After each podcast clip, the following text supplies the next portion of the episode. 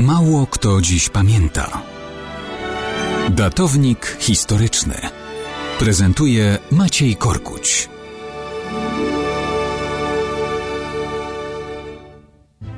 Mało kto dziś pamięta, że 75 lat temu, 22 maja 1943 roku, w okupowanej Warszawie Niemcy nietypowo zakończyli rozrywkę w eleganckiej restauracji Adria. Wszystko stało się za sprawą żołnierza Armii Krajowej Jana Krysta, pseudonim Alan. Kryst chorował na gruźlicę płuc. To wówczas oznaczało wyrok śmierci. Musiał się z tym pogodzić, ale nie chciał umierać tak po prostu.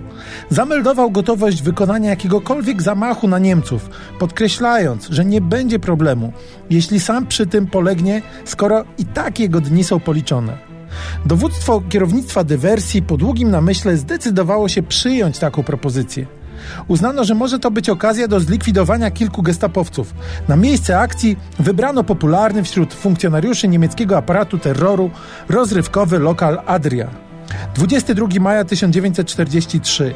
Kryst jest gotowy do akcji. W ubraniu chowa broń.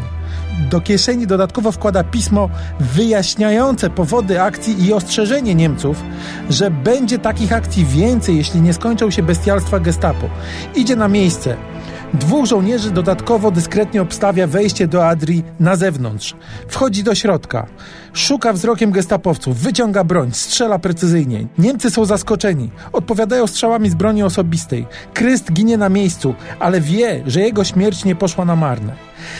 Taki był finał niemieckiej rozrywki w lokalu Adria.